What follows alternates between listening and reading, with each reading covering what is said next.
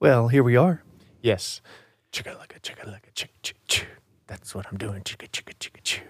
It's a good move. Thanks, man. I'm kidding. Oh, my kids think it's funny. That's one thing that's great about kids is that they think everything's funny until they reach a certain age, and then they just mm, tell you the truth about everything. And that you're stupid. Truth tellers. Yes. Here we are back, episode 107. Is it this time? Well, I mean, I think so, but No, I, the truth problem is relative, obviously, in this podcast. last episode was hilarious because there was so much confidence at the beginning, and then at the end of the the episode, it's like, oh, I was wrong. And you're like, oh, yeah, I was wrong last episode. I'm sorry. Episode 107. You'll die trying. I'm Jonathan Carroll. I'm Nathan Morris. Today, I'd like to talk about diplomacy in business and business communication.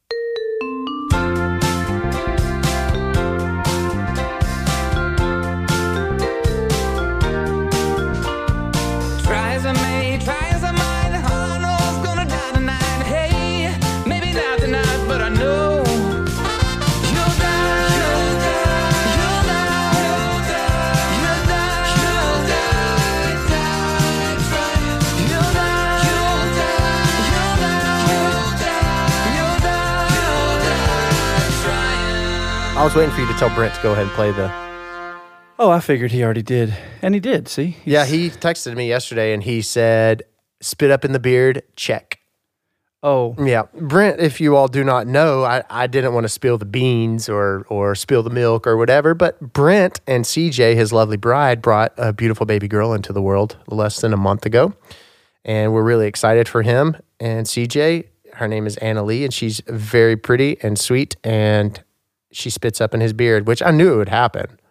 So, Brent, I I don't feel sorry for you. I think it's funny.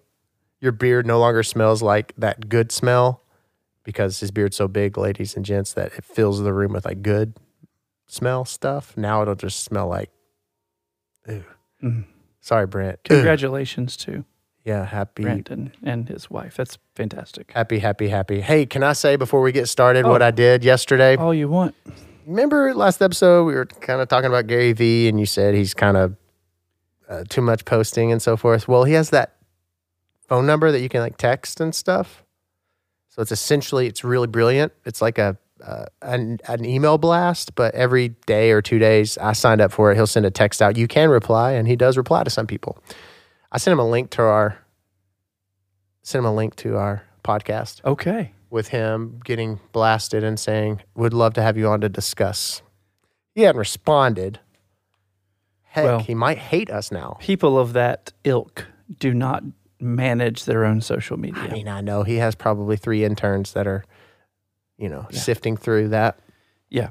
Yeah. So, Although I do think that there are certain politicians who do still operate their own social media accounts, but many of that uh, of that genre or echelon pay someone to do it. I love that word echelon. hmm That's a fun word. Echelon.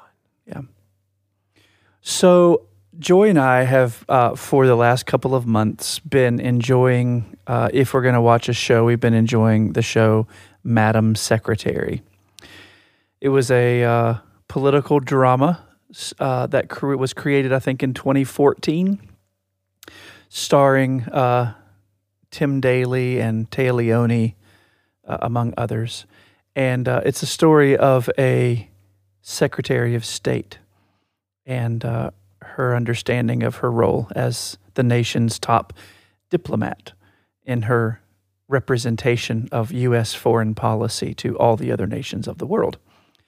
And it's a it's a really a fantastic show actually, and it's in its final season now, uh, and we we have just caught up as of very recently. This past weekend, we've caught up, so we're excited to see what happens. But um, anyway, I I have been watching that show because I'm I've always been fascinated fascinated in diplomacy because I think the opposite of diplomacy is war of some kind or another. And I've always thought that war is a failure of moral imagination, regardless of whether it is deemed to be necessary. It nonetheless represents a failed imagination a failed commitment to communicate with words and meaning and ideas and purpose, a failed attempt to listen, and a failure of nerve. So I'm interested in diplomacy. Well, as the Secretary of State, you are over a huge department known as the State Department, whose responsibility it is to represent the U.S. in foreign policy. And I observe how the characters who represent the State Department in that show are always looking for the big picture.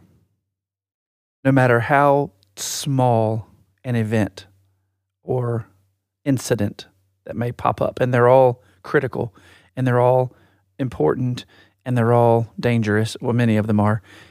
Um, they always make decisions with the end in mind, the larger picture.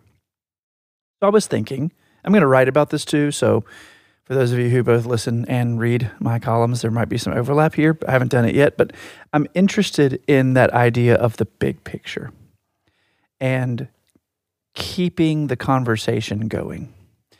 There is a topic in Owensboro, Kentucky, right now um, that is that has reached a level of civic engagement like most issues don't. You can imagine that it's going to be either about money or sex, and this one is about fairness, which has to do with both money and sex.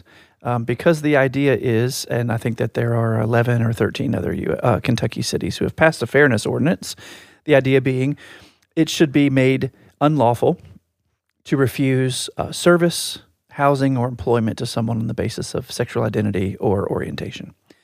And there's a lot of vocal pushback about it. Um, and there are civil civic leaders, county commissioners, for instance, who are saying that it doesn't have the votes to pass, and they haven't even read an ordinance yet. They're just saying they're not going to vote for it. And so I think that this is a really wonderful example of the necessity for diplomacy, right? So I'd like to hear you talk a little bit about that because I know you have a mind for trying to get people to the table Mm-hmm. uh, to have a conversation. Yep. I'm by nature and by profession a, a listener, and I think it's really important to do both of those things. So I thought I'd get you to talk a little bit about what you were talking about in a conversation we had this morning, and then I want to say what diplomacy is, give an example, and then see if we can workshop that. Yeah, I I am in love with this whole Disney. Walt Disney had the end in in mind and in sight all the time, and he was magnificent in bringing people to the table. He literally would find people, uh, uh, and for instance, the costume designer for the It's a Small World. She was like, How much do you want me to spend on each garment? And he said, We have a building full of people who find money, make it happen.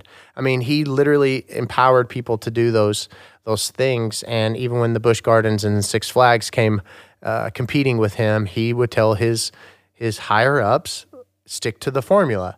Kindness, cleanliness, and the rest is the details, right? And I was I, I'm just so amazed at how he could uh, bring so many people together. That was his. I mean, he just orchestrated it. It was magnificent. He, upon his death, he was mourned company wide. Literally, it was it was like who is going to fill this void. I mean, when you get to such a large scale that he was at upon his death, you would have people upon people that would do these jobs and these jobs. But he was so present within those people, right? Not physically, but just it was it, it was it's amazing to study. Uh, so from a, a diplomacy standpoint, I think there's conversation to have there. Regarding the fairness ordinance, I think uh, it's it's it's a magnificent conversation to have, and it's it is very uh, um, it's human. It's the uh, being kind and and and accepting. There is a wrench that I'll I'll throw just for the other side of the coin for conversation purposes. I believe there's a few years ago there was a like a cake shop owner, right? Mm-hmm. In And I Indiana, think in Indiana that did not want to make the cake for while Mike Pence was governor. they didn't want to make a, a cake for same sex. Just did it nothing nothing and I, I believe it turned into something far larger, obviously, than what they even intended. Hey, I don't believe in this. This isn't something I'm supportive of. Yes. Okay. So I was just thinking when you were talking about this, this literally just popped in my mind. So let's say a devil worshiper came into one of the funeral homes and they wanted to have like a funeral and devil worship, and I refused that. Does that make? And I'm saying me. Just uh, this is a terrible example, and I just want to play very safe in saying all these things because Oh yeah, I'm not safe, so we're, we're good. yep. I'm gonna go for it. So there, there's my thought. You go. Well, of course, the fairness ordinance is the proposition that it become unlawful to um, discriminate on the basis of sexual orientation. So, if there were a if there was someone who came into your funeral home and requested a particular kind of service Mhm. uh, that was unlawful, obviously you would disallow it. There would not be a a, uh weed smoking circle. Uh, there would not be a sacrifice of an unblemished goat. What if there was? But you wouldn't be excluding on the basis of sexual orientation, which is what the fairness ordinance about. You'd be excluding on the basis of what is lawful, right? I think that's a this what you're saying is a absolutely incredible point to really alleviate any confusion Right. because I can create a, an example like it's fine if I don't want to serve a devil worshiper, right? Right. But it is not fine to unlawfully refuse service to someone based upon sexuality. Sexual orientation, right? So, uh, you know, but and there have been opportunities for you to serve people who have made requests that don't go along with your specific religious convictions, and you have accommodated those people. Uh, and and I think you've done that because it's an act of hospitality. Correct. uh, because it's not about judgment. So I, I think the primary uh, defense given uh, for those who oppose a fairness ordinance has to do with the potential. Um,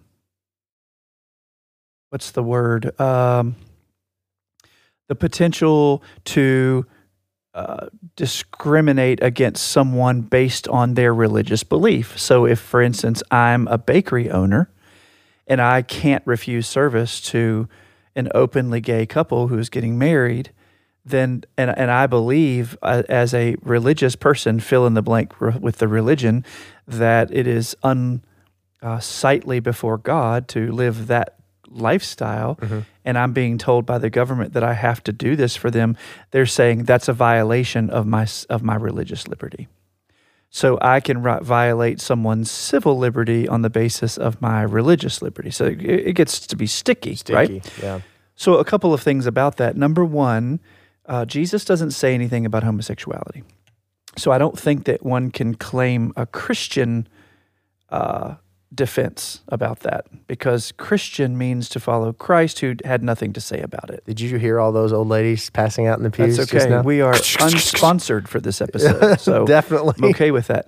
Um, you can take the larger biblical witness, and there are historically six texts that people refer to when they want to talk about uh, homosexuality. Uh, most of them are in Leviticus, uh, which is a, a, a list of 613 purity codes, which were designed by Hebrew people uh, to try to maintain a life of, of purity and connection with God. One of those makes it an abomination for uh, people to be in a same sex relationship. However, there was no word for homosexual. The word really used there is idolatry, uh, adultery, and prostitution. So there isn't really, and I and I've written articles about this, and we can have a whole other conversation that would go on forever. There isn't really a cogent biblical argument against homosexuality as we know it. Uh, and there are all kinds of resources that can help elucidate that if you don't want to take my word for it. But I understand and, and am sympathetic to, and here's my diplomatic approach I am sympathetic to people whose reading and interpretation of the Bible doesn't align with mine there. As a diplomat, though, one must be strong in one's own opinion while maintaining a listening posture toward another. It doesn't mean being weak and being stone rolled or steamrolled. It means listening, but still declaring self. So diplomacy is an act of differentiation of self. Mm-hmm. I would like to argue that of the 613 purity codes, that one is the only one that's lifted up. We ignore the fact that we should not be wearing garments that have a seam.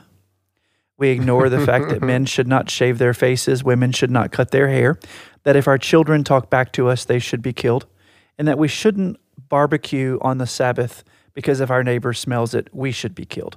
That's just a very small uh, cross section of the Levitical purity codes that people overlook. Eating pork, eating crawfish, any kind of shellfish, anything from an animal with a split hoof. These are all together the purity codes. Why do you think people have taken What if we're picketing about the split hoof? How dare you? yeah. Why do you think people have cherry picked? Right? Because I think people are afraid mm-hmm. of things that they don't understand. Correct. The Fairness Ordinance is trying to speak to that population. I can make a cake and disagree with the fact that you you voted the way you voted because you might have voted for someone who threatens my religious liberty.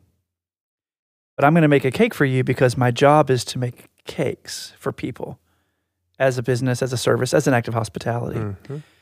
Take it from the homosexual couple's perspective.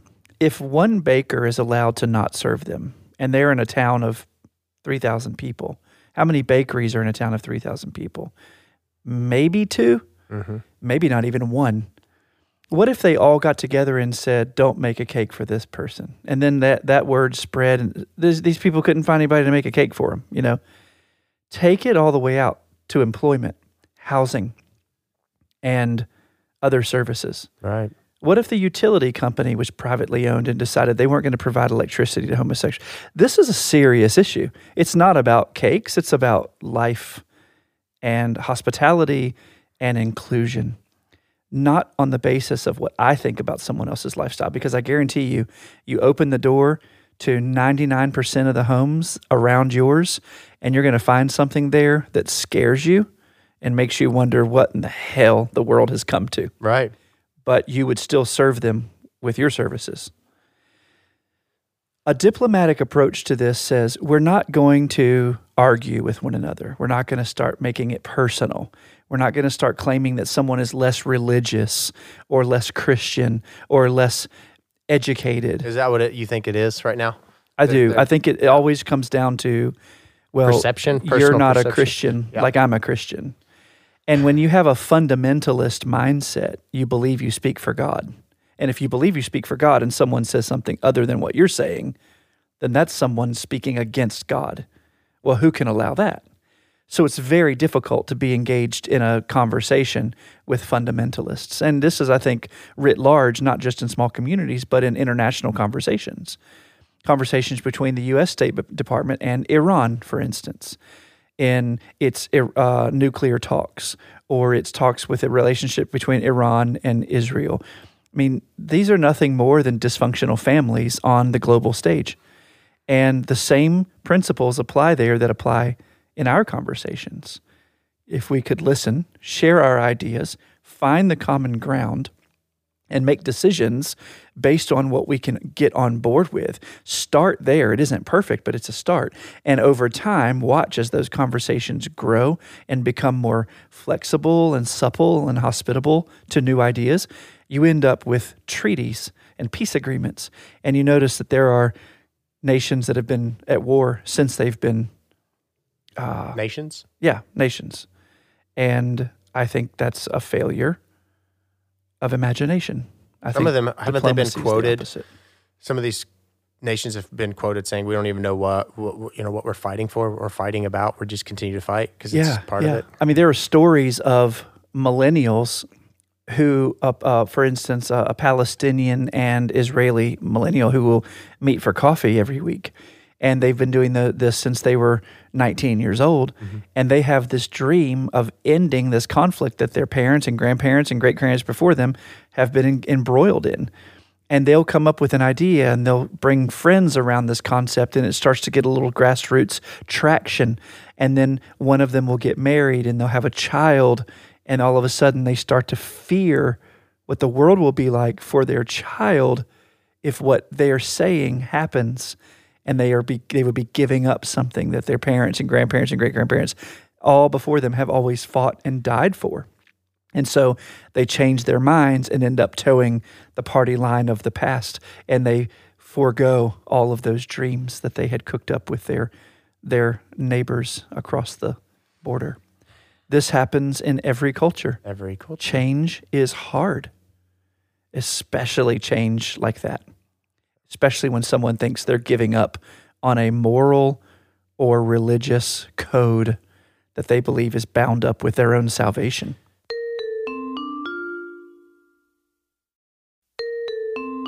So if you're on the other side of that coin and, and, and you're and you're seeing it as a way of I don't I don't speak as elegantly as you, but uh, the inclusive side. So the for the the homosexual couple that just wants to literally go get a damn cake if they want to get a cake. So Yeah. like but understanding the moral aspect that this person would be foregoing or or giving up. It's a big deal for them too. But, but what are they giving up? I'm- nothing, nothing. yeah. Nothing. So right. see, that's that perception.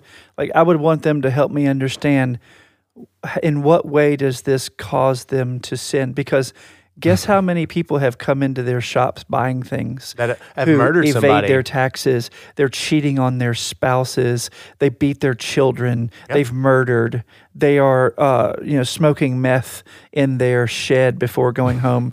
I mean, and you, you know, we laugh, but this is the truth of Right. humanity. It absolutely The is. issue is we have cherry picked sexuality So stupid. in the same way that we had cherry picked color of skin. This isn't a religious liberty issue to me as much as it is a religi- uh, a civil liberties issue. We had white and colored water fountains. So are we moving to straight and gay bakeries?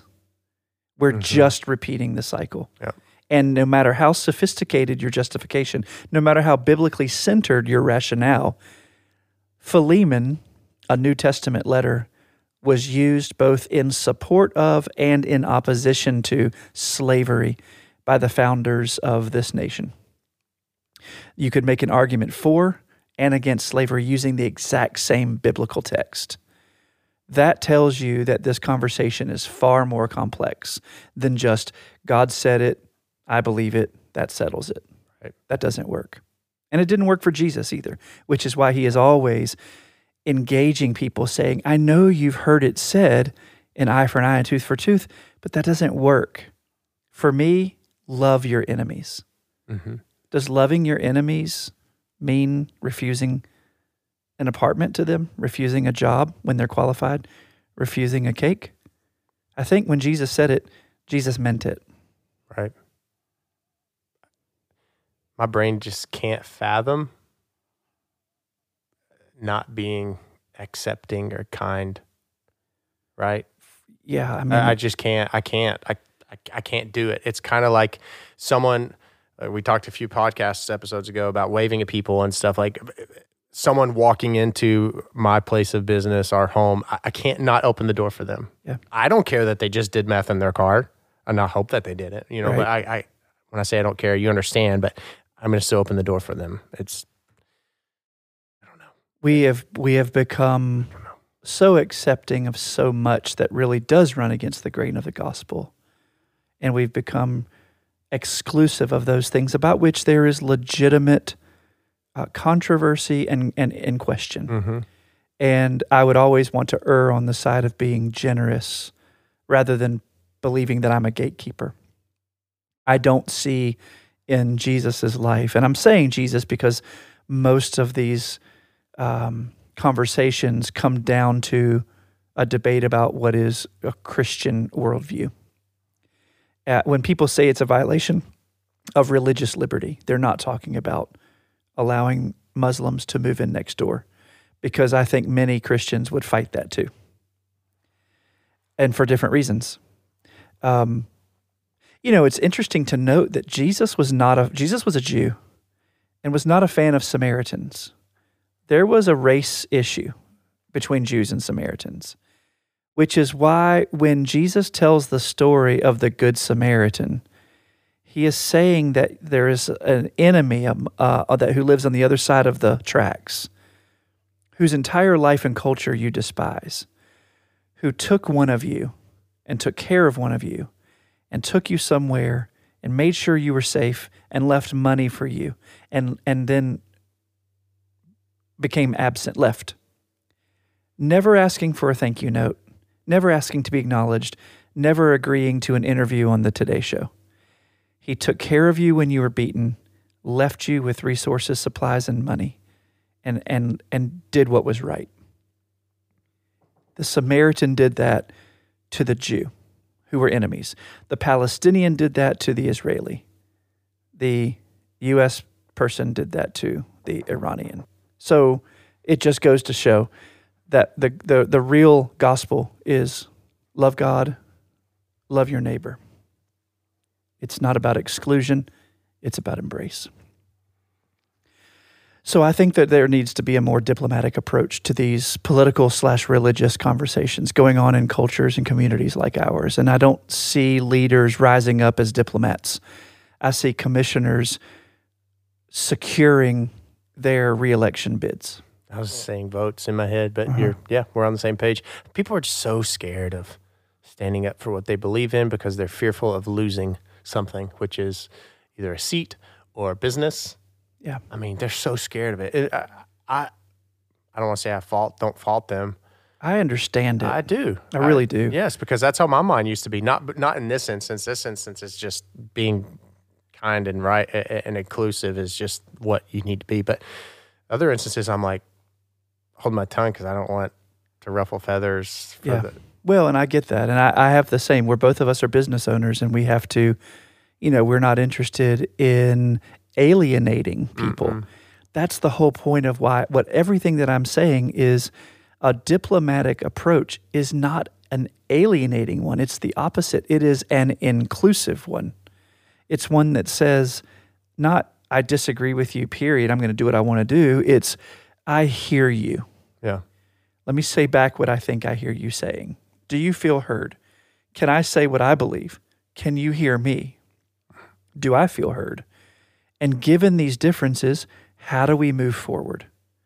How do we move forward where your sense of religious liberty remains intact and my sense of inclusion and hospitality for all people remains intact?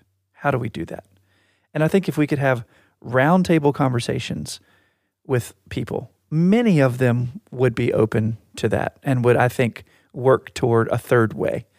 Some people just aren't because they're they're dug in. And my experience is people are dug in when they don't really know as much as maybe they wish they did, but don't have the time or energy to put into it, and are fearful or are uh, doubtful about where their information is coming from. So that's why I would love to sit down with anybody and say, let me share with you a little bit about kind of the history of how the Bible came to be, biblical interpretation. People are so scared of that. Yeah, They I, don't want to know that. I mean, they may might to a small degree, but I think they're scared of that. I think to an extent, it's one of those don't let's not confuse uh, ourselves with the facts, uh, because how I feel is how I feel, and that's how it's going to be, and I I can appreciate that.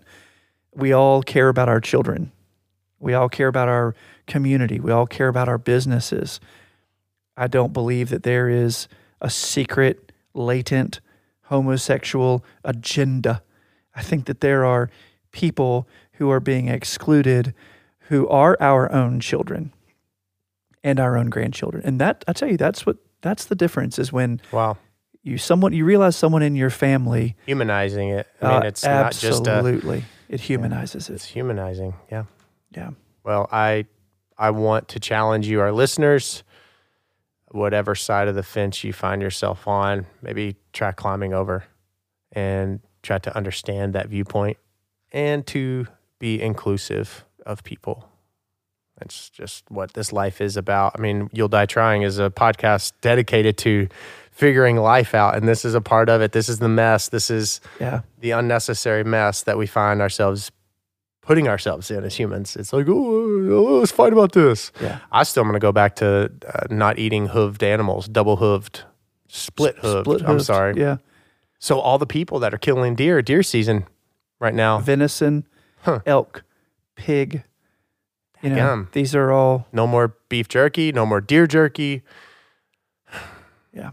I'm telling you, it's a really interesting study um, when you get into it and, and why those rules were, were, were brought about. And, and, you know, I think that when Jesus and the Bible contradict one another, I'm I'm with Jesus. Yeah. So there you have it. Well, I'm with you. Okay. Thanks for uh, letting us ch- chat about that. I had no idea that's where we were headed. Yeah, we, I was thinking we were maybe going down the Walt Disney route, but you know, here we are talking about important things that need to be talked about. So if you live in our community and the fairness ordinance, uh, do not turn your back or a blind eye to it. yeah, it's just it's just a conversation Conversation. worth having, not talking at one another, but sitting down and really talking with. I Yeah. think that's the secret. Yep. Well, you are loved far more than you know by Dr. Carol and myself. We assure you of that. I'm Nathan. I'm Jonathan, and this is You'll Die Trying.